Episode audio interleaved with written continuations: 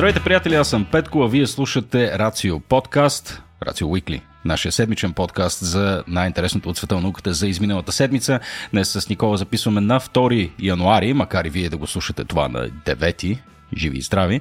Така че е, за мен и за Никола това ни е първа среща през годината, така че Никола ще се възползвам да те поздравя с честита нова 2023 година. Благодаря ти, Петко. Честита и на теб Мерси. поредна успешна обиколка на нашата малка планета около нейното сравнително средно по размер Слънце, така да се каже, взето от една абсолютно произволна референтна точка.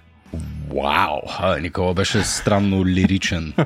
Странно лиричен, не съм, не съм Това е което наричаме година, не е нищо толкова специално, но Точно. за нас и за много от нас всъщност е доста специална дни на равносметка, а, дни на а, обещания за бъдещата година, надявам се идната да е доста по-добра за всички ни, Да. пък и ние да успеем да сме на една идея по-добри хора. Да.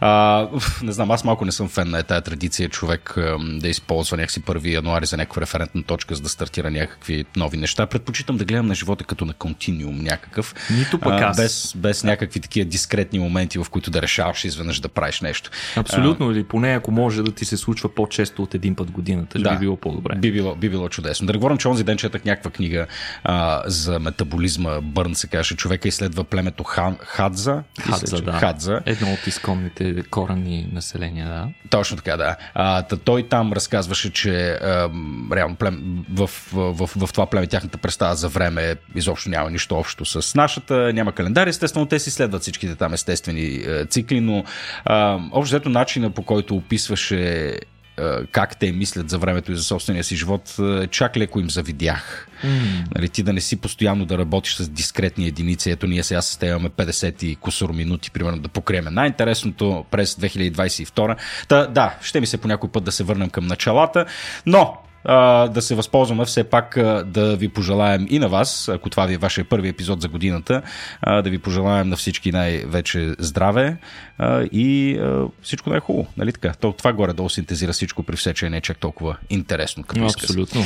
Да. А, така че да, бъдете здрави и ще се радваме, ако и през тази година продължавате да ни подкрепяте. Пък ние ще се постараем с Никола да направим 2023 още по-интересна и готина. Или поне сме си го поставили това като амбиция. То не зависи само от нас. Да, все пак и учените трябва да се справят толкова добре, Да. колкото и миналата, миналите години. Ма, до сега не са ни разочаровали. Да, между другото, ние като, като гледахме какво се е случило през изминалата година и аз честно казвам се изненадах, тъй като толкова е наситено наистина с научни открития и събития, че а, съвсем спокойно можеше да ги разпрострем тези неща в рамките на едно десетилетие и пак щеше да ни се струва доста, mm-hmm. а, доста сериозно. А, нали, като започнем първо от откритията в космоса, които ще покрием естествено в сферата на биотехнологиите.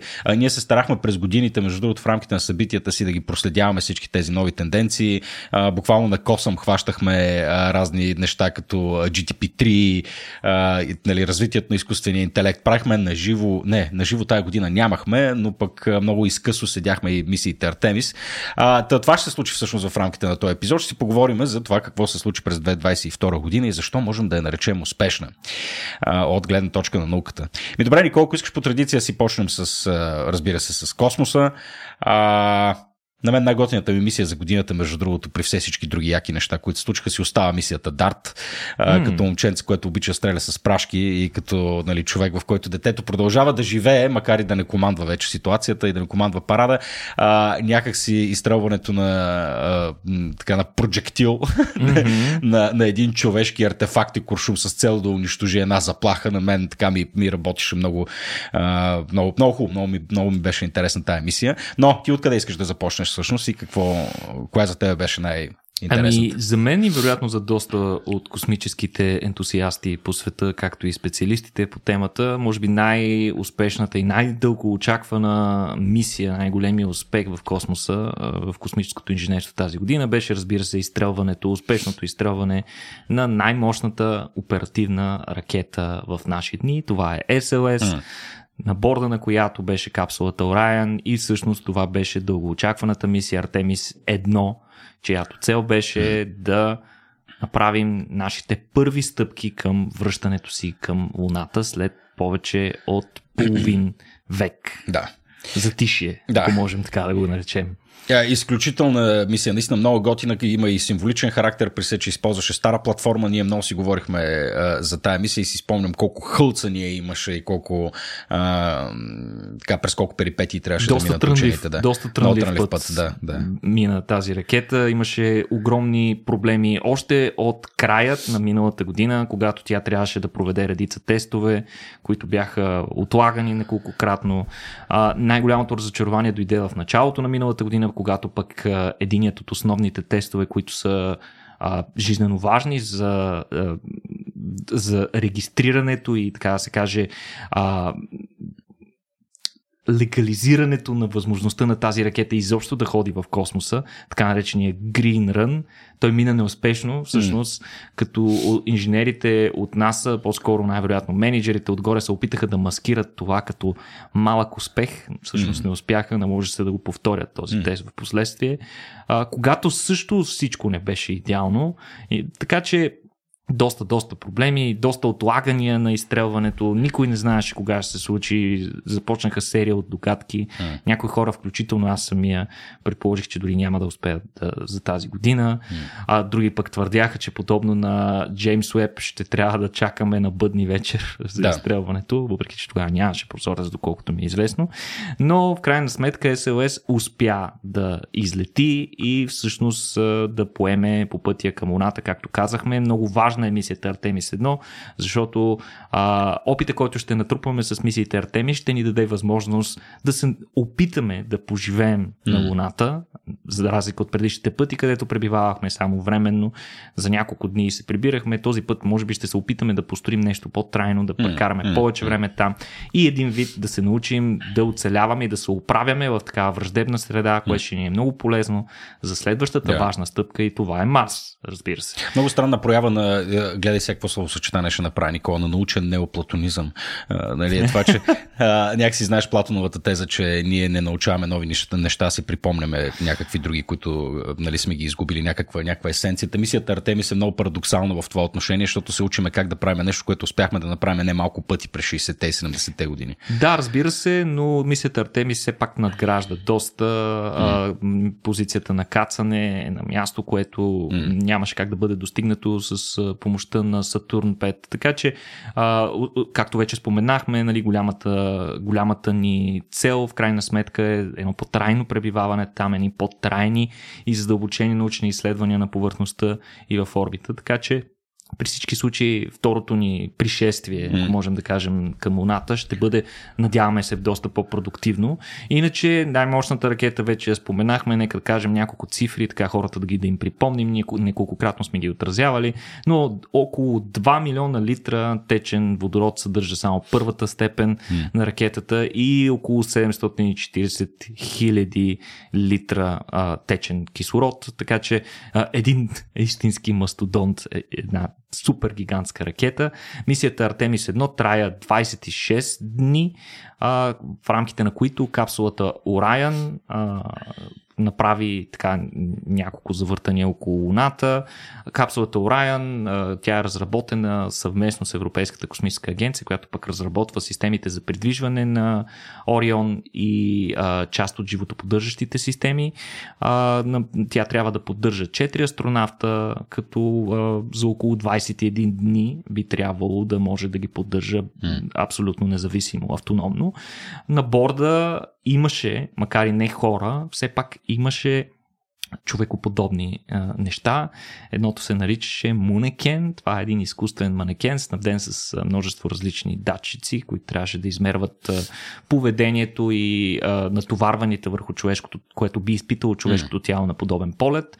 Освен него на борда имаше, забележи, а, две манекенски тела без крайници, които бяха женски. Това е много важно да се отбележи. Те имат и имена Хелга и Зохар, които също бяха снабдени с множество различни датчици, както и специален експериментален елект, който трябва да предпазва бъдещите астронавти от лъчения, идващи от космоса, космическите лъчения, които са една от най-тежките и сложни заплахи при пребиваването в открития космос. А, интересното е, че защо сме избрали, защо носят женски имена и ги наричаме, че са жени, ами именно защото те са се опитали с тези манекени да симулират женската анатомия и по-конкретно причината за това е, че жените всъщност като индивиди са по-застрашени от вредните влияния на тези космически лъчи, така че за първ път така от НАСА обръщат доста по-специално внимание на жените. А, даже а, прочетах една супер тревожна новина, която твърди, че около 2020 година за първ път е бил произведен първият изцяло стандартен а, краш дъми или а, такъв манекен за тестване на катастрофи, който е базиран 100% на женската анатомия. 2020 година. Да. Mm, с квантови скокове се движим в тази посока. Ужас. А, само една бърза скоба. Защо женското тяло е по-податливо? Коя, е, някакви конкретни части Защото от тяло? има доста повече бързо делящи се тъкани, а, които минават такива циклични периоди през а, Това заради репродуктивната Точно система. Така, репродуктивната да, да. роля на жената. А, те са такива в а, матката, стените на матката, разбира се, а, жлезистата тъкан на, а, на, на гърдите, нали, на млечната жлеза и така нататък и така нататък. Така че жлез, жените са доста по-податливи. А, иначе на борда на Орион имаше още 12 000 различни сензори, които буквално може, успяха да хванат всичко, от което имахме нужда. Успяхме да изтестваме двигатели и неща на максимума им, даже до голяма степен отвъд а, а, пределите, да, които са предвидени при техническите им, залагането на техническите им характеристики. Имаше някои други проблеми, но като цяло мисията се представи много, много по-добре, а, отколкото при първоначалните тестове. Mm. Справи се чудесно.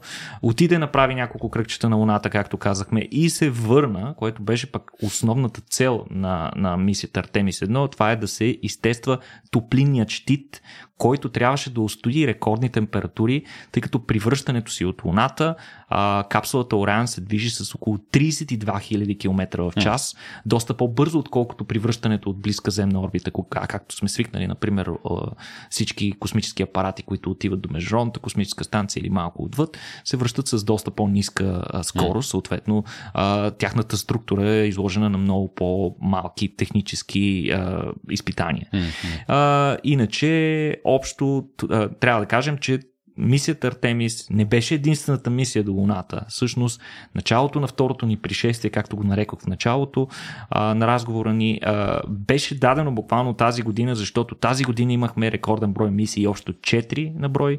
До тук говорихме за едната Артемис 1, но имаше още три такива. Те са роботизирани мисии.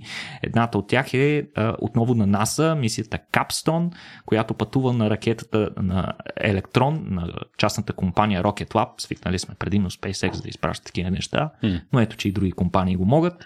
А, Capstone е а, от тип CubeSat, сателит с размер нещо средно между котия за обувки и микровълнова фурна. А, използва нова а, е, елиптична полярна орбита, по-известна като NEAR, а, Rectilinear Halo Orbit или NR IHO, който му е интерес може да си провери какво представлява. Иначе тази орбита най-специалното е, че изисква минимална енергия за поддържането и тя е много важна и неопитвана до сега орбита. А, важна е за построяването на орбиталната станция, която планираме около Луната, така наречения Lunar Gateway и ще позволи съответно тази орбита позволи на апарата да събере важни навигационни данни за мисията Артемис, нали, как да се поддържа тази орбита, колко точно е стабилна и съответно камерите пък на борда успяха да заснемат имат редица интересни кадри, на близки кадри на места, които по принцип са предвидени като потенциални места за кацането mm. на а, следващата мисия, която всъщност предвижда приземяване. Това е Артемис 3. Сега, а, в деня на приводняването на Орион, което беше в края на годината, както казахме. В самия ден на приводняване, това е много интересно и символично, две нови мисии отпътуваха за Луната. Това са мисията Lunar Flashlight на НАСА и мисията на японски стартъп който се казва iSpace, нещо като iPhone, но е iSpace. А, мисията се казва пък Hakuro Air с нея точно ще запомним. Хакуто Ер, извинявам се. Хакуто а, може би ще стане първата част на мисия, която предвижда меко кацане на Луната, Уф. като ще се предвижда апаратът за част от апарата да се спусне в района на кратера Атлас през април тази година, април 2023, на борда на спускаемия апарат е прикачен и първият луноход на Обединените арабски емирства, новият hmm. и неочакван космически играч през последните години. въпросният мини луноход ще се нарича Рашид. Той тежи само 10 кг и ще прекара един лунен ден, т.е. около 14 земни дни в, на Луната. На борда си той е снабден с камери с висока резолюция, термичен микроскоп, и различни други а, датчици и сензори, с които може да наблюдава и следва луната. Само, само да уточня, тази емисия е на JAXA или е на частна компания? На, изцяло, Японска частна компания. Изцяло частна компания организира цялото mm-hmm. това mm-hmm. нещо, като разбира се, те имат контрактори, те не използват включително дори и технологичните експертиза на Европейската космическа mm-hmm. агенция. Ariana Space е построила а, част от апарата и така нататък. Да. И така нататък. А, Lunar Flight Flashlight пък е другият CubeSat, който е изстрелян по посока на Луната. Той е много подобен на Capstone. Ще изследва пък разпределението и състава на водния лед на Луната, което пък е много важно за бъдещите мисии, тъй като той е важен ресурс, както за оцеляването на хората, а, като им доставя храна, храна вода и, а, и разбира се кислород за дишане. Освен това, с, с него можем да добиваме и а, гориво, да. а, с което евентуално да изстрелваме апарати от Луната вместо от Земята, което ще е по-лесно, значително по-лесно. А, като той трябваше да бъде на борда на SLS заедно с Orion, но съответно екипите не успяха да се справят на време, така че той отпътува отделно, а, заедно с а, предишната мисия, с а, мисията Hakuto Air. А, иначе последният апарат, който ще спомена, е южнокорейски. Виж колко нови играчи. Това е mm. огромно разнообразие. В смисъл, радвам се, че имаме нови играчи. Малко като от миналото световно първенство. Да, нали, надя... надявам се да имаме и все повече такива. А, южнокорейският орбитален апарат Данури, който ме в интерес на истината е първият, който отпътува за Луната, но стигна едва сега в края на годината, буквално последните дни преди нова година а, се докладва от екипа на Данури, че той успешно е влязал в а, своята орбита около Луната. А, апаратът е орбитален, т.е. той ще обикаля около Луната и ще а, заснема, като на борда си има 6 нови научни прибора. Единият е американски, 5 са изцяло корейски. Виждаш колко а, мощно настъпват корейците в космоса. Три камери има на борда, един магнитометър, гама лъчев спектрометър, на борда си има дори и технически демонстратор, който ще се опита да изпробва безжичен интернет в окололунна орбита, което ще е необходимо, Много nice. съответно, за да си чатят астронавтите на повърхността на Луната да, и да си пращат селфита на приятели. Съвсем наскоро, между другото, четах една статия, е, че целият този поход към, към Луната и цялата ни тази амбиция да се заселиме на тая планета или поне да се върнем на нея, а, до голяма степен ще бъде и възпрепятстван от факта, че, че там нямаме GPS система. Проблем, който следва НАСА да реши съвсем. По някакъв начин, точно да, съвсем така. скоро, да. Но иначе е любопитно, Никола, вчера с сина ми, с, с Вал отидахме в Природно-научния музей, mm-hmm. за да видим а, малката, но все пак интересна изложба Зората на човечеството, която mm-hmm. се фокусираше върху а, наскорошното, съвсем наскорошното откритие на още един а, хуминин, хуминин е правилният термин, нали? Точно на така. Никола. А, така ранен представител на, на, на човешкия род, наш, наш предшественик Грекопитека, който пък а, а, откритият на този, на този Грекопитек всъщност поставя под съмнение властващата парадигма по отношение на това откъде произхождаме нали, и за това за, за общия ни африкански происход. Тезата е, че а, много е вероятно първите хуминини да са възникнали всъщност на Балканския полуостров и в последствие да се, се заселили в Северна Африка. Има статия публикувана вече в Nature. А... Средиземноморието като люлката на цивилизацията. Точно така, като люлката на човешката цивилизация. Така че много, много, много интересно и се заслужава да се види, но... Ние имаме а... и подкаст, между другото, да, който записахме. Направихме подкаст с... А, Боже, Господи, айде сега, може да си припомниш имена. А, с професор Биоме Точно и така. с а... Николай Спасов. Николай Спасов да, да, които са част от екипа. А, така че да, може да се, да, се, да се върнете, да го потърсите и да, да, да слушате. Така беше доста интересен разговор с тях, но докато разглеждахме експозицията, тя е точно в фоайето на Природно-научния музей и с Вал се завъртяхме а, и а, така отдавна не се бяхме спирали върху космическите а, камъчета, които са събрани. А, те стоят в една малка витрина. Там има камък от Луната, има. Да, камък от Луната ни е специален подарък, доколкото знам. Да, да, там mm-hmm. има и флагче на, mm-hmm. на Народна република България, което също е ходило там с Аполо 17 или нещо. Мисля, мисля, че тази беше мисията. Но на излизане от музея с него си говорихме за Владо ме попита колко ли струва това лунно камъче. И аз му казах, че нали, вероятно е безценно. В смисъл, това в момента не е нещо, което, което се продава а, поради тези и тези обстоятелства. И си представихме едно бъдеще, в което камъните от Луната всъщност ще се продават като сувенири. Че в един момент наистина а, ще е относително тривиално упражнение, вероятно скъпо, както е да речем сега да се отиде до Малдивите, примерно, или някаква така по-далечна дестинация, да. но със сигурност такива артефакти няма да бъдат а, недостъпни. И то не само от Луната, най И не само от Луната, и включително включително от Марс. Mm-hmm. Нали така? Добре, какви други мисии, Никола, ами, ти бяха говорейки за изстрелване на ракети, няма как да не направим едно обобщение на пък всички изстрелвания, които се случиха и тук едно име изпъква над всички останали. Петко, знам колко го обичаш. Да, да. Става дума за SpaceX, които отбелязаха рекорден растеж по броя мисии, буквално почти удвоиха мисиите си спрямо предишната година. Mm. SpaceX общо излетяха 61 пъти със своят а, основна ракета Falcon 9, като а, това са общия брой ракети за 2022 година, а, като за пълната календарна година те нямат нито един провал – Включително всички планирани кацания на първите степени бяха успешни, което е много изключително да. впечатляващо и сериозна заявка за бъдещето. Но е вече и някак си очаквано, то вече като рутина е при Приемаме тях да го за кота 0, но все пак трябва да му отдадем заслуженото. Това не е никак, никак малко а, постижение. Иначе сред тези 61 мисии имахме два роботизирани полета до Луната, три изстрелвания на пилотирани кораби, а, а, една частна мисия а, на борда с, а, да го наречем, цивилни хора, мисията на Axiom AX-1, които отидоха и пребиваваха за малко под две седмици на борда на Международната космическа станция, където извършиха редица интересни експерименти. А, най-накрая успех постигна и Boeing Starliner, а, който дълго време, дълго време имаше сериозни проблеми с клапите.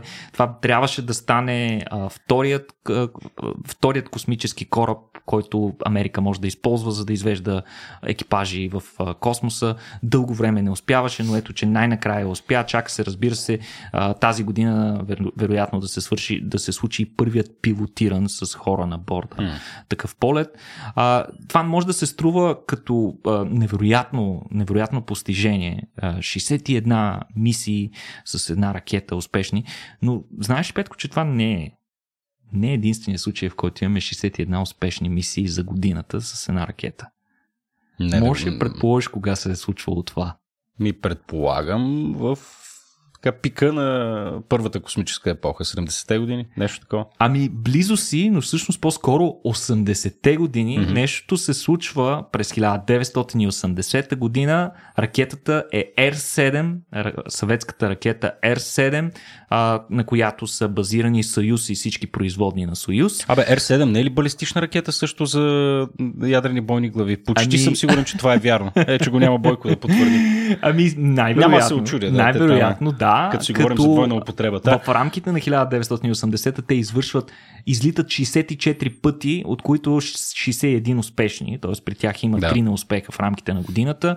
С тези ракети за 22 години те са извършили 1181 полета, което ги прави най-брутално успешната ракета в историята до сега. Mm-hmm. основно, разбира се, по това време са изстрелвали шпионски сателити.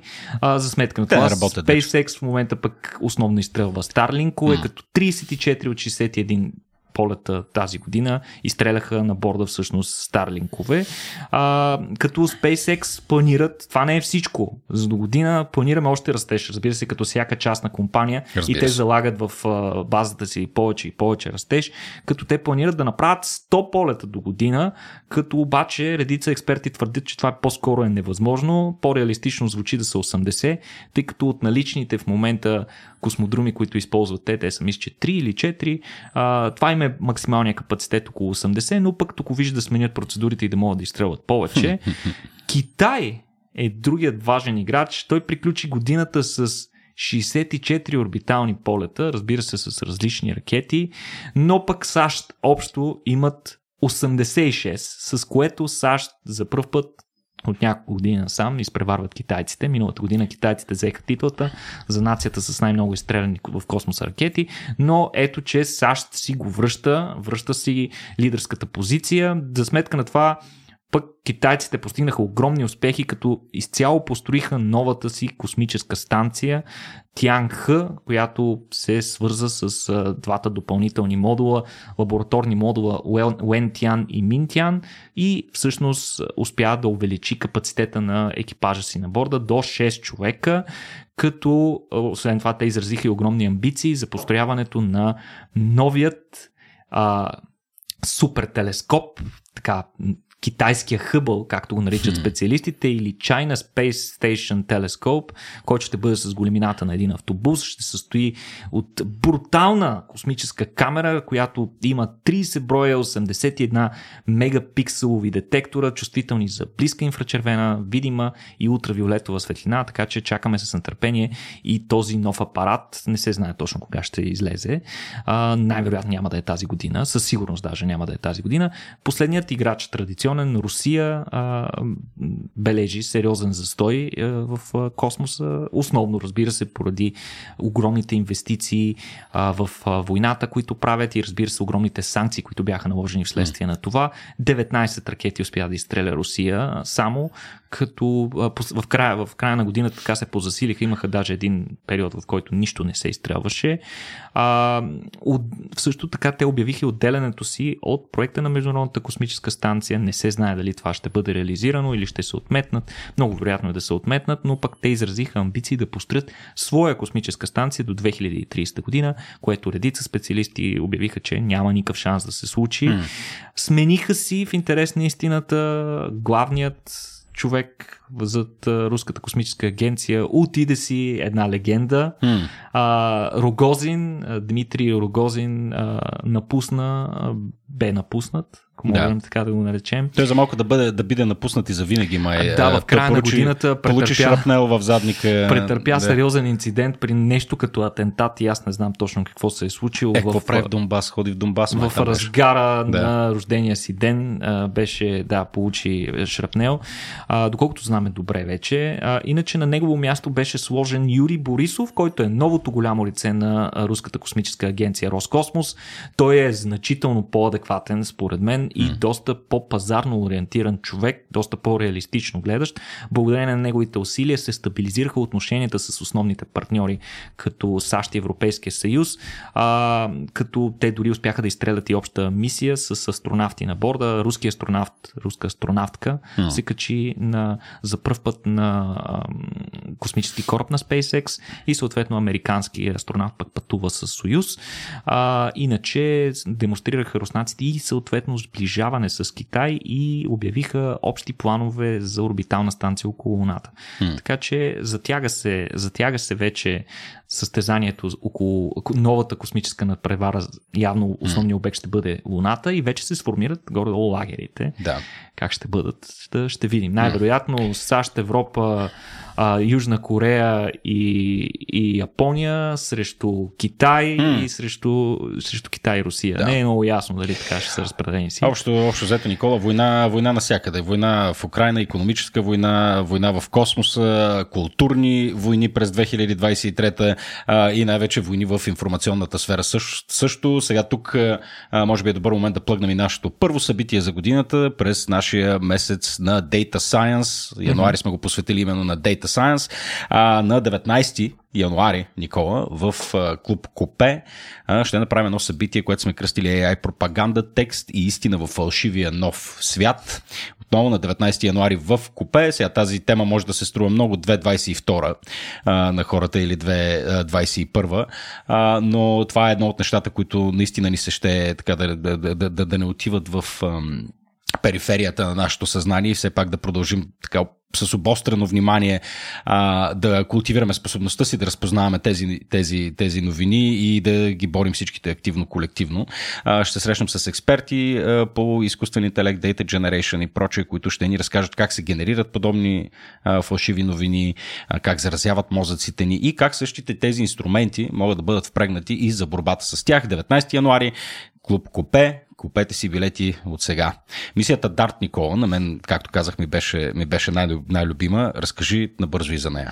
Ами набързо ще покрием и останалата част от космоса, за да не кажат хората, че само за космос си говорим. Мисията Дарт ние отразихме неколкократно, както преди а, нейното изстрелване, така и в течение на нейното пътуване, планиране и съответно малко след големият успех, който успя да постигне тя. След 10-месечно пътуване на 26 септември, а, мисията Дарт, всъщност, която целеше да засилим един космически апарат и да го блъснем с астероид, успя да се блъсне успешно в своята основна цел, която беше а, астероидът Диморфус. Сблъскът беше с около 23 500 км в час. А, Диморфус е част от двойна система астероиди, чиято основният, тя се нарича, носи името на по-големия астероид от двата, който се казва Дидимус. Астероидите са разположени, орбитират някъде около на 7 милиона километра от нас, като всъщност, както ти спомена, това беше и първият успешен тест за космическа отбрана, нещо, което може да ни е много необходимо в неизвестното бъдеще. Mm. А, за да не последваме съдбата на динозаврите. Разбира се, Диморфус, Основната цел е по-малкия астероид, т.е. с около 160 метра диаметър, колкото пирамидата в Гиза, горе-долу си я представи, докато Дидимус е доста по-голям с диаметър около 780 метра. Орбитата на системата Дидимус е около 2,1 години. Толкова време им отнема да обиколят около Слънцето. А, съответно, никъде тази орбита не се пресича с Земята, съответно тези два астероида не са опасни за Земята, т.е. това не беше реално опит ние да се спасим от тези астероиди, а беше опит ние да направим една генерална репетиция в безопасна ситуация. А, надминаха очакванията резултатите, постигнахме а, желаното отклонение, което учените бяха заложили. Дори го надминахме в интерес на истината. 4% а, по-ниска и по-бърза орбита около а, Дидимус постигна Диморфос, който като по-малък астероид около по-голямото тяло, той всъщност, освен около, около Слънцето, орбитира и около по-големия астероид. Така че а, 32 минути по-кратка орбита, т.е. успяхме да забавим астероида с 32 минути. Очакваното е било да постигнем около 10 минути, виждаш три пъти по-голям да. резултат, така че а, нещата изглеждат много добре за подобен род мисии за бъдеще. Единственото важно условие, разбира се, ние да знаем достатъчно рано, че някой астероид има опасност да пресече орбитата на Земята и да предизвика хаос, Колкото по-рано знаем, толкова повече опции има. А това ще стане като имаме очи в космоса и то какво око, Никола, да. изстреляхме тая година. А, за очите ще си говориме, иначе само да приканя хората, които все пак са пропуснали какво сме си говорили за този астероид, могат да гледат страхотни кадри от сблъсъка, може би най-страхотните бяха направени от наземни телескопи, иначе Джеймс Уеб и Хъбъл тези космически очи, за които ти спомена в момента на сблъсъка. Всички очи бяха обърнати към този сблъсък, така че те също успяха да заснемат много интересни неща. Иначе Джеймс Уеб толкова много е говорено за него, вече Няма да по новините. Да. Нали, ще си кажем няколко думи. Той успя да се разпъне успешно, успя да, да стартира научната си програма и вече работи много усилено, като той дори направи първите си големи открития, като откри най-далечната галактика, най-далечната звезда, като е, дори е на път да преобърне някои от теориите ни за ранните етапи от еволюцията на Вселената. А, освен това той успя да направи без безпредседентни по разделителната си способност снимки на редица области от космоса, като някои интересни обекти са, например, планетите Юпитер и Нептун, стълбовете на сътворението и серия други интересни места. Дори успя да наблюдава почти наживо процесът на звездообразуване в някои мъглявини. Така че много интересни неща и те първа ще има по-интересни от Джеймс Уеб. А, снимката на черната дупка в центъра на Млечния път е другата важна новина, която според мен трябва да попадне сред големите, а, големите новини за 2022. А, през май учени от Event Horizon а, телескопа обявиха, че са направили реална снимка на супермасивната черна дупка в центъра на Млечния път на нашата галактика, която, как се казва, Петко? Галактиката или черната, Черната дупка. Не зная, Никола. Черната дупка в центъра на Млечния път се казва Стрелец А, звезда или Sagittarius A Star, така се произнася на английски. Е, сега за научен Тя подкаст, намира- аз, съм, аз съм стрелец, между другото. Е, не знам дали не си само ти. А, а, в съзвездието Стрелец се намира супермасивната черна дупка. Това е само на един хвърля. 27 000 светлинни години от нас. А, супермасивната черна дупка, защо е супермасивна, а не просто черна дупка? Ами защото е голяма петко, около 4,3 милиона звездни маси. 4,3 милиона слънца са вътре в масата на тази. На Това този не знае какво гигантски означава. Да. обект, като за, може да ни се струва огромно, но всъщност тя е доста малка като галактически център. А, първата снимка на черна дупка, както си спомняш, беше по-предишната година. М. Тя беше на черната, супермасивната черна дупка в центъра на една а, така сферична галактика, не а, елиптична като а, Млечния път. Сферичната галактика М87, която е гигантска, огромна галактика, много по-голяма от Млечния път. Та тамошната дупка е с размер 6,5 милиарда светлинни маси, малко над 1000 пъти даже 2000 пъти по-голяма почти. А, ами колко по-голяма галактиката, толкова по-голяма супермасивната дупка в центъра. И, а, иначе супермасивната черна дупка в нашия център, а, въпреки че е толкова голяма, както казахме, 4,3 милиона светлинни а, звездни маси, е с диаметър 30 пъти диаметъра на Слънцето. Тоест, доста по-спита е тази материя, защото су- черните дупки, както знаеш, са едни супер, супер масивни обекти. Абе, Никола, във всяка, в центъра на всяка галактика ли има черна дупка? В центърът на повечето галактики има такъв супер масивен обект. Сега, обаче тук логичният въпрос е М87 е на бая голямо разстояние от нас. Защо обаче първо дойде снимка толкова далече, а не снимахме първо черната дупка, която е най-близо до нас? М. Всъщност, изобщо като снимаме черна дупка, снимаме в много големи кавички, а, какво виждаме? Всъщност виждаме не самата черна дупка, тъй като тя е черна дупка, няма как да я видим, в смисъл тя не отразява М. светлина по никакъв Тя начин. поглъща изцяло. И тя се поглъща всичко. Но всъщност това, което виждаме е пръстена светлина около черните дупки, като навли... този пръстен от светлина се дължи на навлизащият газ, който те поглъщат непрекъснато от околното пространство и дори когато разрушават други звезди, които имат неблагоразумието да се доближат много близо. А, та този газ се нагрява до трилиони градуси и вследствие на което се ионизира. До трилиони в- градуси. Трилиони. Трилиони да. градуси. Десетки трилиони градуси. Абе, има ли, я пак още една, една, една скоба, има ли горна граница на температурата, както има Това долна? е страхотен въпрос, който задаваш, тъй като долна знаем, че имаме. Да. Най-вероятно няма, не е много сигурно, може и да има, но... Какво за бога е трилиони градуси? Да, и всъщност при тези трилиони градуси е, Вау. газа се държи много различно, той се превръща в плазма и излъчва в различни спектри. И всъщност това е което ние виждаме, излъченото от този силно ионизиран газ. И въпреки, че е по-близо нашата черна дупка, нашата супермасивна черна дупка, с която много се се гордеем, защото си е наша, а, тя се вижда по-трудно. От една страна, защото спрямо равнината, която се намира Земята в рамките на Млечния път, между нас и нея има доста обекти, които ни пречат. М. Това е една от причините, но другата е, че тя като- начало гълта много по-малко материя, много по-малко активна е и съответно този по-малко, да. диск светещ около нея свети доста по-слабо.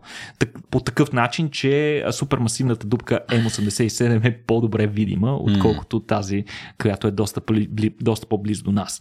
На къде е ориентирана? Един страхотен въпрос. На къде е насочена дулото на нашата черна дупка. След известни анализи установихме, че то е горе Към нас, нали? директно насочено към нас Супер. с южния си полюс. Ако гледаш достатъчно дълго към бездната, бездната почва да гледа към теб. Нали? Да, не се очаква скоро да имаме някакви а, происшествия следствие на това. Какво значи южния ни полюс и какво значи да е насочена към нас? Ами това е полюса, който се отбелязва спрямо уста на въртене на черната дупка. А, иначе, какво става вътре в сингулярността на черните дупки, въпреки че вече се научихме как да ги снимаме, Да. нямаме абсолютно никаква идея какво става там. Така че там е мястото, където сегашните закони, които са ни известни, законите на квантовия свят и тези от стандартния модел се сблъскват и нещо различно, фундаментално различно се случва. Те първо имаме да изучаваме какво е то. Не знаем, но надяваме се идните години Да. и следващите изследвания да разберем. И се връщаме на Земята. Айде, нещо много сериозно гръмна Никола тая година. Да, и то... Не беше Бейрут, макар че тая година ли беше Бейрут, като беше не, не, по-миналата даже Бах, беше Бейрут. вау. Но... Това време е... да- да. А, всъщност а, годината започна с гръм, в буквалния смисъл на думата с фойерверки. Тези фойерверки дойдоха от най-мощното вулканично изригване, което се случи край морската държава Тонга на 15 януари миналата година подводният вулкан Хунга Тонга Хунга Хупей изригна с огромна мощ. Колко огромна? Ами, такова изригване, Петко, според сейзмолози и вулканолози се случва веднъж на няколко хиляди години. Mm. То се видя страхотно от космоса. Имаме невероятни кадри на, на, на, на, на, на това изумително мощно събитие. Това е най-мощната атмосферна експлозия, измерена с съвременна апаратура. Четири последователни хидравлични, това вече са последните данни, след като а, мина почти година и се извършиха анализ, задълбочен анализ на всички данни, които събрахме след това, а, събрани от датчици, разположени навсякъде из планетата. Та учените са установили, че четири последователни хидравлични удара от милиарди тонове течна магма а, която е идвала с огромна скорост от дълбините на Земята, са били необходими за да изригне вулкана. Т.е. той е издържал първите три, но вече на четвъртия се е наблюдавало това огромно изригване, mm. а, при което са изместени 10 кубически километра скала, пепел и седимент от дъното на океана. Като изстрелно огромно уръдие си го представи, предизвикало е трус 5,8 по Рихтер, 15 метрово цунами е заляло близките острови, като 3000 души трябва да бъдат евакуирани. За щастие, само трима починали директно следствие на катастрофата. Облакът от пепел при това изригване се е издигнал на 58 км височина, като последните анализи сочат, че част от него дори е излязъл в космоса т.е. е минал границата на Карман от 100 км височина, а, което е и най-високото регистрирано подобно издигане на вулканична пепел до сега. А, други няколко вулкана също изригнаха. Мауна Лоа в Хавай, който е най-големият действащ вулкан в света, започна да изригва отново след 40 години по кой.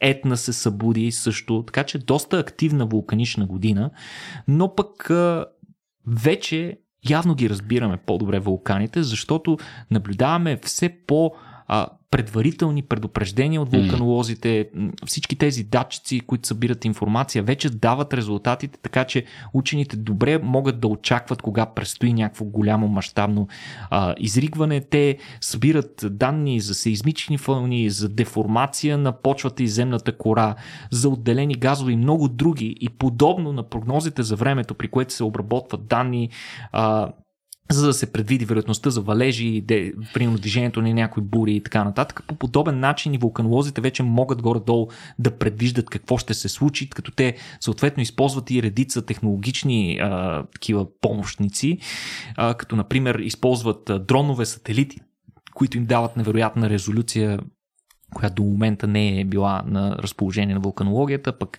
след това използват а, събраните данни, ги обработват с помощта на суперкомпютри, използвайки машин learning и изкуствен интелект. Така че доста повече възможности имаме да разбираме вулканите по-добре. Едно, един много интересен метод трябва да споменем, който започва да навлиза и в вулканологията, след като предизвика истинска революция в археологията. Това е така наречената мионография. При мионографията се използва засичането на едни частици, които се наричат миони. Те са много подобни на електроните и се получават при контакта на а, космически лъчения с частици от нашата атмосфера, при което всъщност се образуват тези миони, т.е. имаме един постоянен поток от миони, но те имат различна проникваща способност през различните материали. А, така, т.е. те се влияят от плътността на материала и съответно проникват в различна степен. Mm.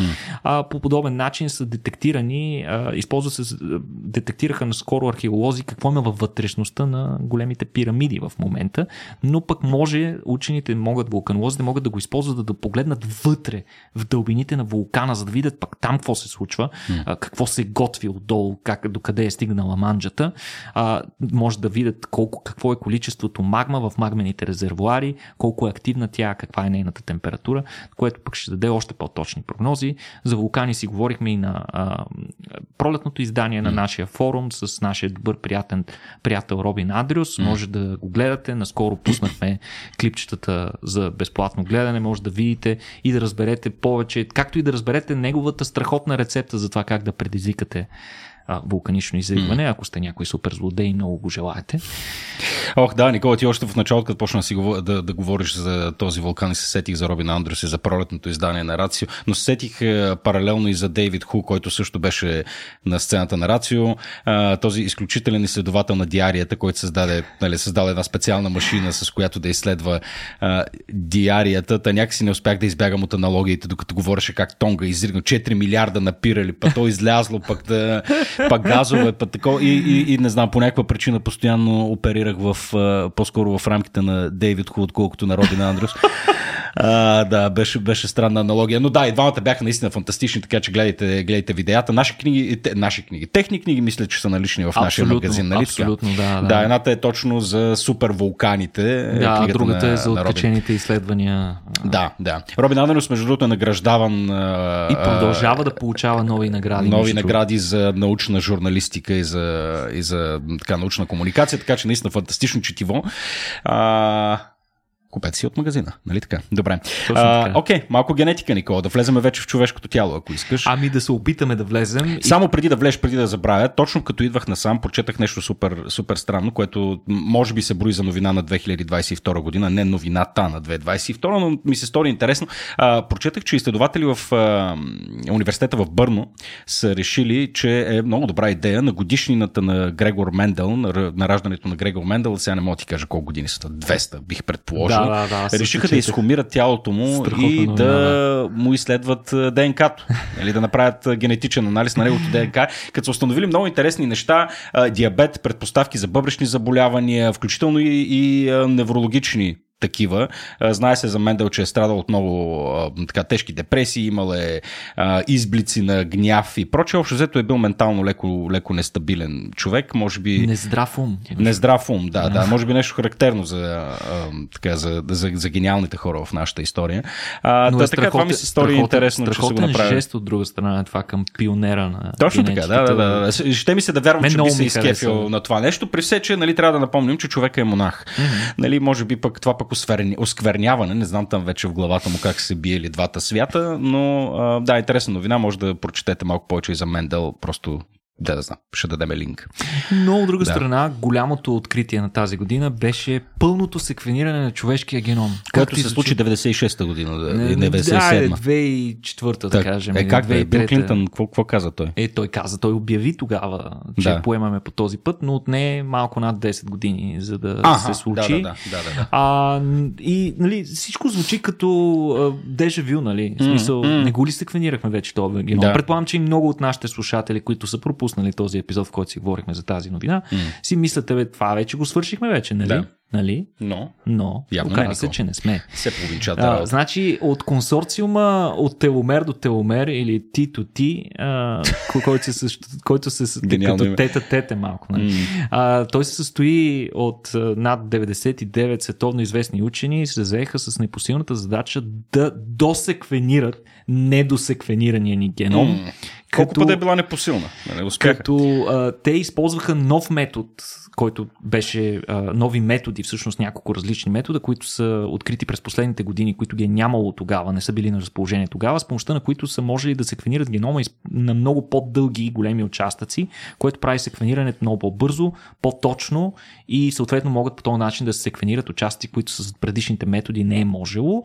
А, като пъзъл си го представи, mm. тези, които са с много по-големи частици, се редят много по-бързо, отколкото тези, които са с миниатюрни, грозни, малки частички и така нататък. Сега, разкрити са неизвестни 8% от човешкия геном, което се равнява на около 200 милиона нуклеотидни бази. Данните вече са налични, това е много важно, свободно налични са за всички учени, което ще даде тласък и при а, продължаването на изследването на връзката между човешкото здраве mm. и генома и така нататък. А, участъците къде се намират тези 8%? Едните се намират в участъците около късите рамене на някои хромозоми, които се наричат акроцентрични хромозоми. Това са хромозома а, например 13, 14, 15, 21 и 22, за тези, а, за които това е важно. А, какво означава акрометрични хромозоми? Ами знаеш, че хромозомите са ни такива като хихчета, обаче а, всъщност някои от хромозомите имат много по-късо. Едното им рамо е по-късо. Mm-hmm. Примерно хикс хромозомата са еднакви раменете, обаче на тия дет ги казах преди малко, едното рамо е много по-късо, което е много по-трудно съответно да се секвенира. Ще кажеш, че на Y хромозомата на някой е по-къса. Еми, Y хромозомата е малко по-особена, да кажем. Mm, okay. Да. А, иначе, нови 3604 гена бяха идентифицирани, от които 140 кодират белтъци. Някои от тях са варианти на известни гени, свързани с еволюцията на мозъка, развитието, а, развитието ни в отробата, аутизма, имунната система, връзка с рак и така нататък. Така че със сигурност това ще даде тласък на науката такава, каквато я познаваме. А, беше разкрита и структурата на всички човешки центромери това е мястото, където хромозомите се прикрепват за делителното вретено. Те се подреждат на тези центромери. Това е много важно. Ако не се подредат по тези центромери правилно, няма да се раздели равномерно генетичната информация между двете клетки при делението. Така че центромерите са, имат много важна структурна роля. Ето виж, част от генома ни всъщност няма роля да а, кодира гени, ами изцяло структурна, да поддържа тази... Като скелет. Като да. скелет, точно. Ако говорим, ако си представим отново популярната аналогия на нашия геном, че е една енциклопедия с огромни книги, огромни томове. Всъщност буквите са гените и всичко важно, докато самата книга, материята е тази структура, която също се състои от същия материал. А, като това много трудно е по принцип да се секвенират а, центромерите, до момента не беше направено. Беше направено всъщност само за 8, Хикс и Y хромозомата, всички останали беше, бяха долу-горе неизвестни, тъй като в тези райони се наблюдават многократно повторени ДНК фрагменти, които доста по-трудно се секвенират с стандартните методи. И най-интересното също от е, горе края на годината беше постигнат световен рекорд на Гинес за бързо, пълно секвениране на човешкия геном. Колко време мислиш, че е от него? 7 минути. Е, добре, Петко, в смисъл 7 минути, нали, пренесохме се доста в бъдещето, няма как да е отнело 7 минути, но... Два дена, не. По-малко от ден. По-малко от ден. По-малко от работен ден. Uh. 5 часа и 2 минути е новия световен рекорд на Гинес за wow. пълно, пълно, пълнометражно секвениране на човешки геном. Отново с използването на новите методи. Найс. Nice. Впечатляващо. Ами, наистина, наистина доста впечатляващо. Надяваме се продуктите mm. на това откритие да, да живее генетиката, да живее генетиката. И, и, и нейните продукти и производни. И разбира се, тя да не бъде използвана за различни неприятни цели и да е повод за поредното mm разделение Естествено, и демаркация да. на човешките но пък, индивиди. Но пък, нали, за, за щастие фокуса тук е върху спасяването на човешки животи а, и през тази година видяхме отново много а, така интересни експерименти с а, именно ГМО органи. А, мисля, че орган на прасе беше пресъден тази година, а, маймунска глава беше сложена върху... Шегувам се, това е вече към... Но а, какъв... Разкажи ни за, за, за, за това прасе. Каква, каква Не беше историята? да е орган, ами беше извършено първата трансплантация на сърце mm. от прасе на човек, ксенотрансплантация, като а, това се случи само месеци след като свински бъбрек беше имплантиран на пациент в мозъчна смърт. В случая обаче трансплантацията на сърце реално е спасила живота на човек, който е до голяма степен не е бил в мозъчна смърт. Нали, човек е бил доста болен. Човек се казва Дейвид Бенет. Бил е в много каяно, много лошо състояние. Супер спешно се е нуждае от трансплант. Буквално живота му е висял на косъм.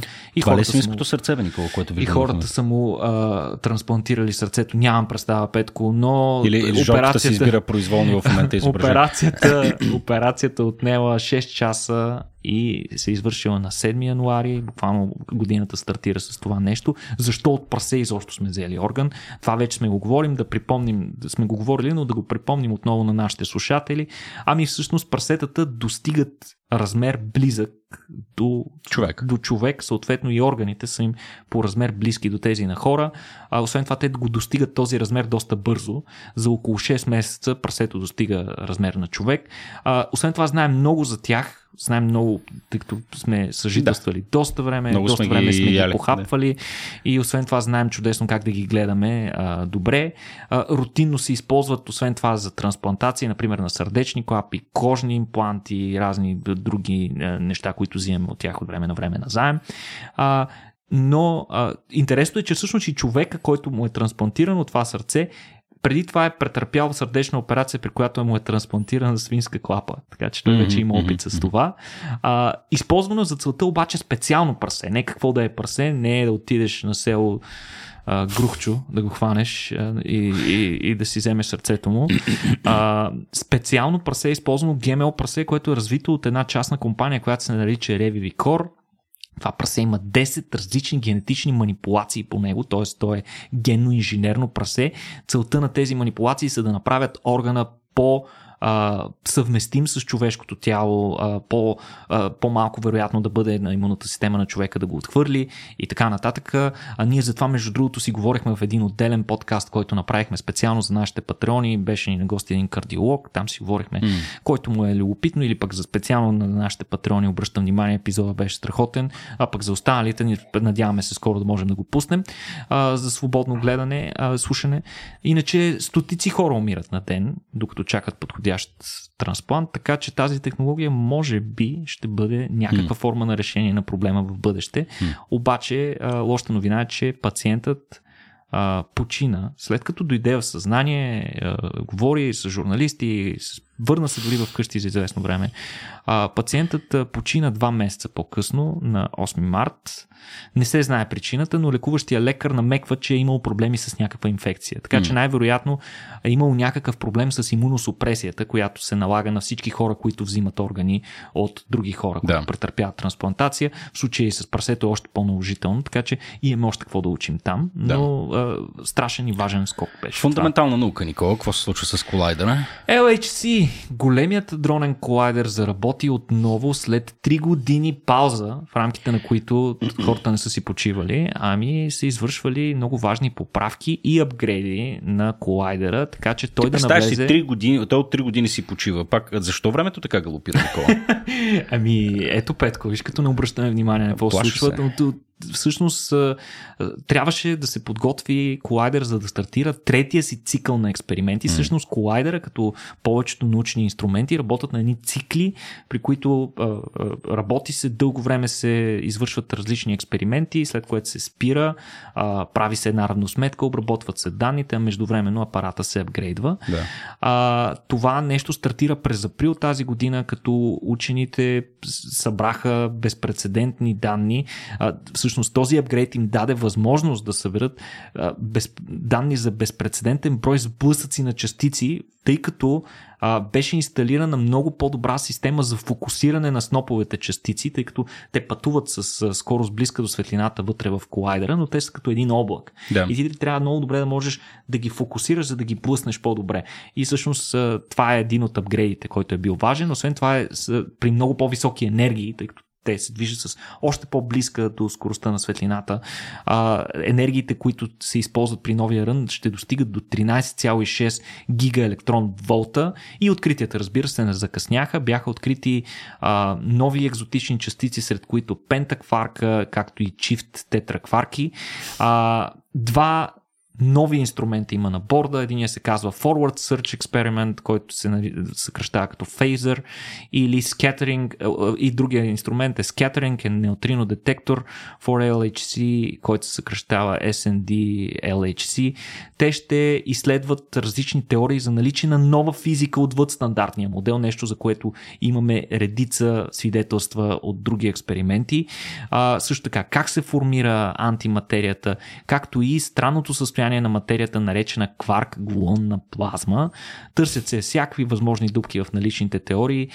Вече надминахме, надскочихме етапа на Хиггс бозона mm. и ще гледаме напред, за да разберем, да покрием тези черни пространства а, в нашето познание за Вселената и как е устроена тя. Над това се е насочил а, колайдера. А, разбира се, обаче, за съжаление, на него той също не остана незасегнат от войната и ситуацията там. Наложи му се да спре преждевременно и той в момента не работи. Това е нещо много важно. Тока Трябваше... му е скъп?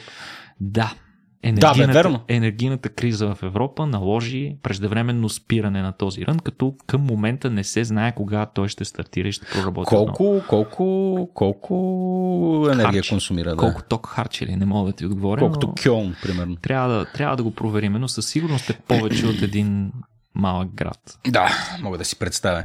Добре, имахме събитие за, за така, скоковите, изненадващите скокове в сферата на изкуствен интелект. Появиха се инструменти, които Никола Май ще променят изцяло нашата култура, медиан лендскейп и всякакви други неща. Отново сме крайно неподготвени за трансформацията, която ще настъпи в академичната сфера, в сферата на изкуството и във всичко останало. Имахме едно хубаво събитие, посветено на тая тема.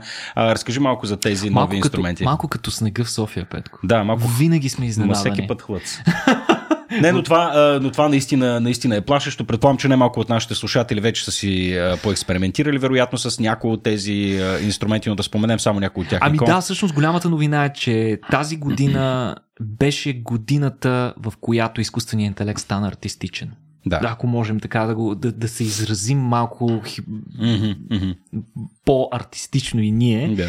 като той включително започна да се конкурира и с творци. Влезе в конфликт с хората творци, като това беше и годината на възхода на големите софтуери, като Дали, а, който даже излезе с новата си версия Дали 2, а, Stable Diffusion, Mid Journey, това са инструменти, които използват изкуствения интелект, за да творят различни изображения.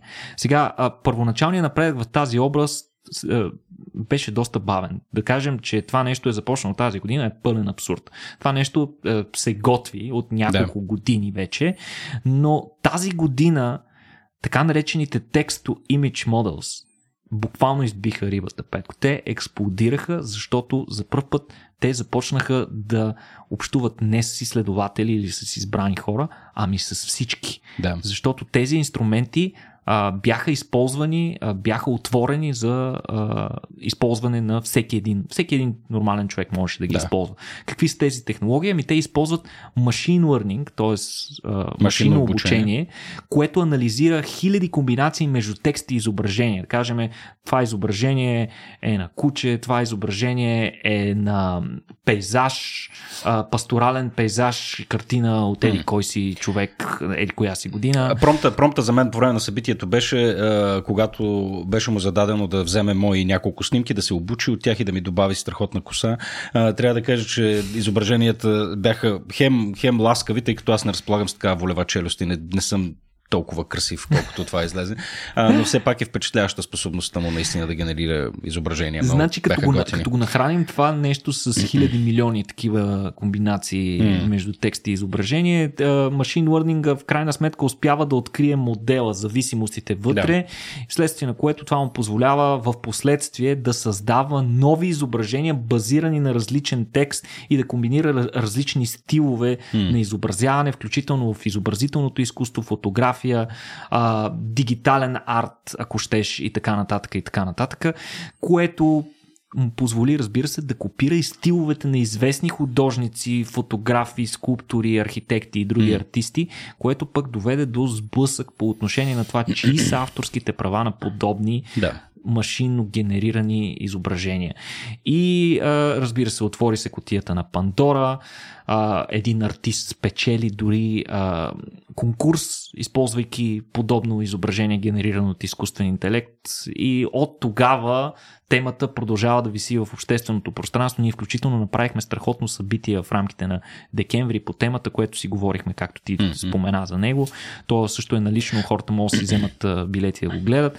В същото време Мета нали, компанията майка на Facebook, Google и други организации, други големи корпорации пуснаха подобни модели за създаване и на видеосъдържание, с което вече застрашават настъпването на постистината, периодът да. на постистината, където всеки човек нали, могат да те накарат да кажеш най-вулгарните неща, могат да те направят герой от порнофилм и така нататък. Mm-hmm. Стига просто да разполагат с достатъчно видеокадри да.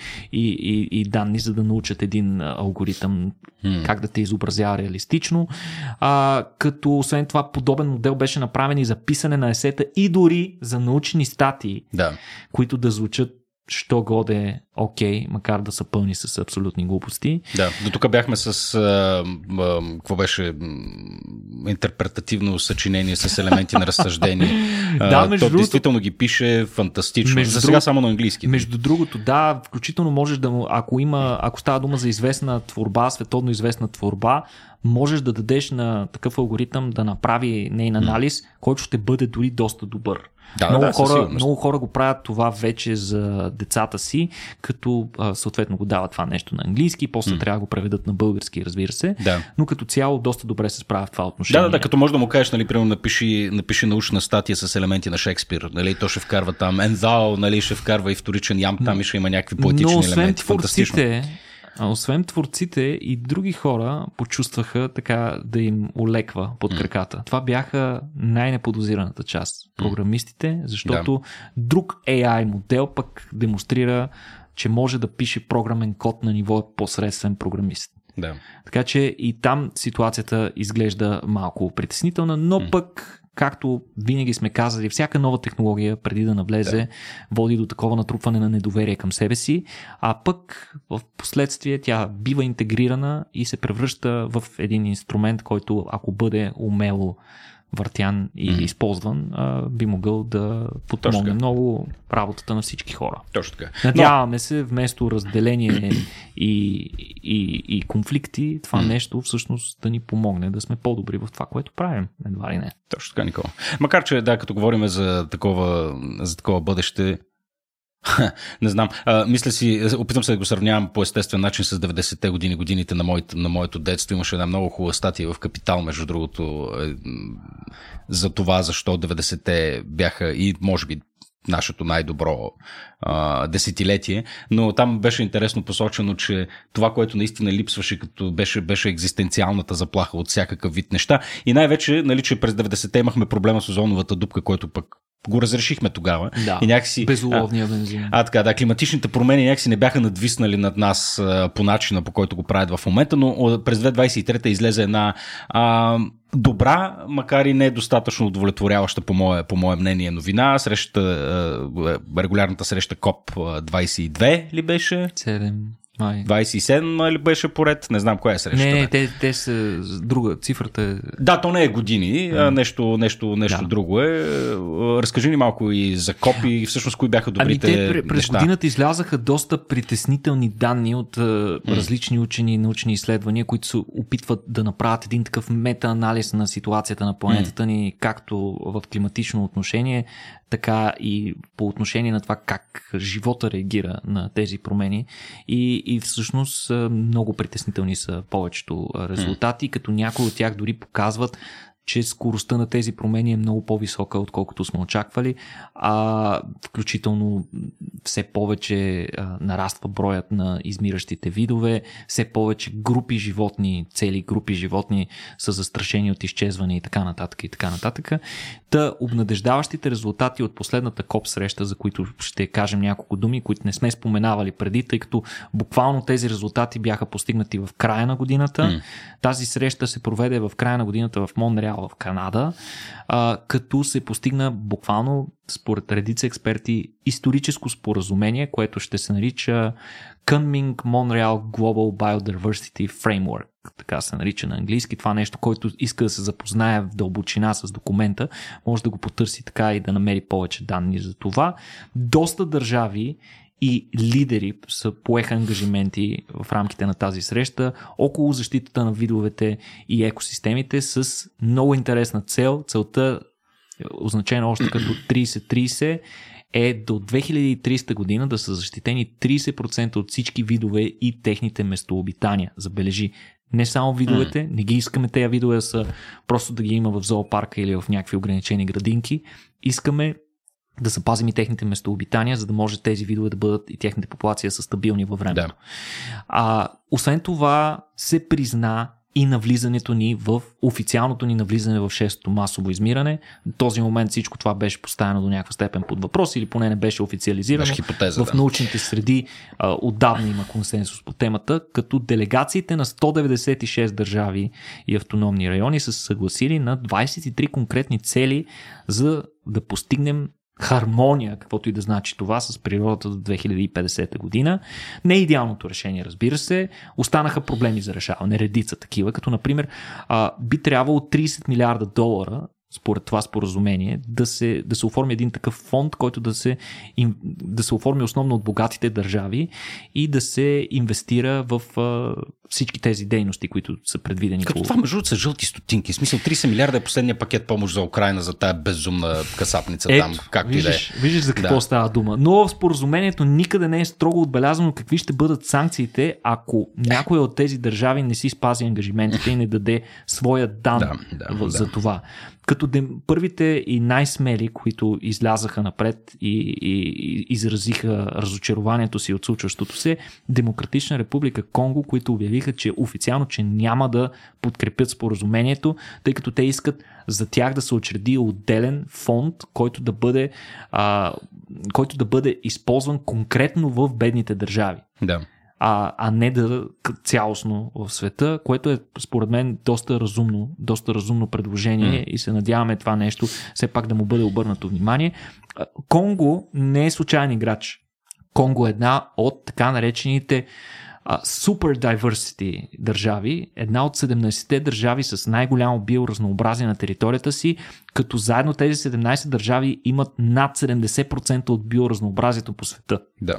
Като а, съответно а, техните, тяхното мнение е много важно в тази mm. ситуация. А, други цели, които са си поставили, които трябва да ги споменем накратко, възстановяване на унищожени и увредени местообитания. Това е страхотно, наистина. А, по-сериозни регулации за пластмасовите отпадъци. А, също така първи ангажименти от страна на бизнеса се наблюдават. Тук компании да обявяват доколко зависими са и как се отразяват на биоразнообразието. Т.е. доколко зависими са от биоразнообразието, продуктите, mm-hmm. които те произвеждат и как те пък се отразяват негативно също това биоразнообразие, като това е нова а, метрика, която повечето компании трябва да се научат да правят.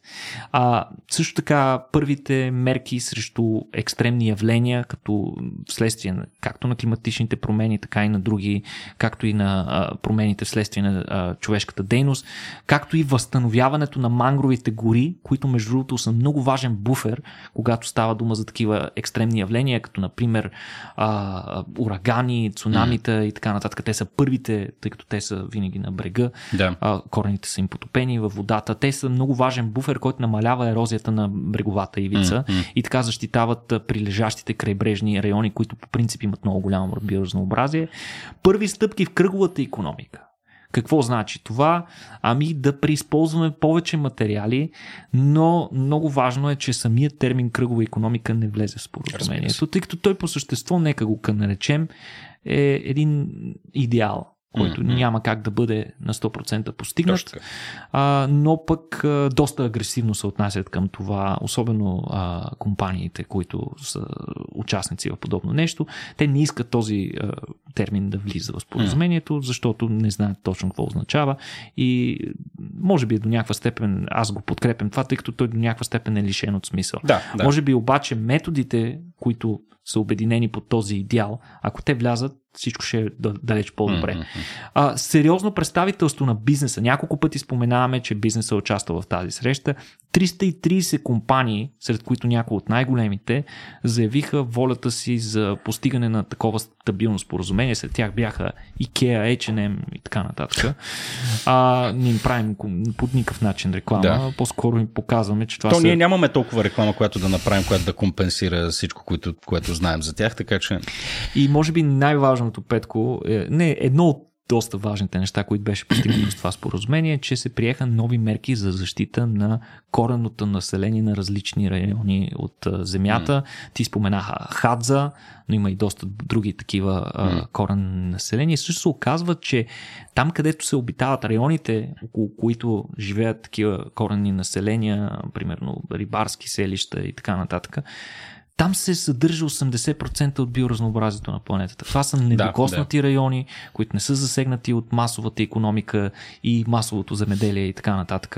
А, така че е много важно, че тези хора, които съставят едва 5% от човешката популация всъщност са последните пазители на биоразнообразието на планетата. Така че много, много радвам... важно е да ги предпазим и тях. Да, много се радвам, че завършваме този епизод с една положителна новина.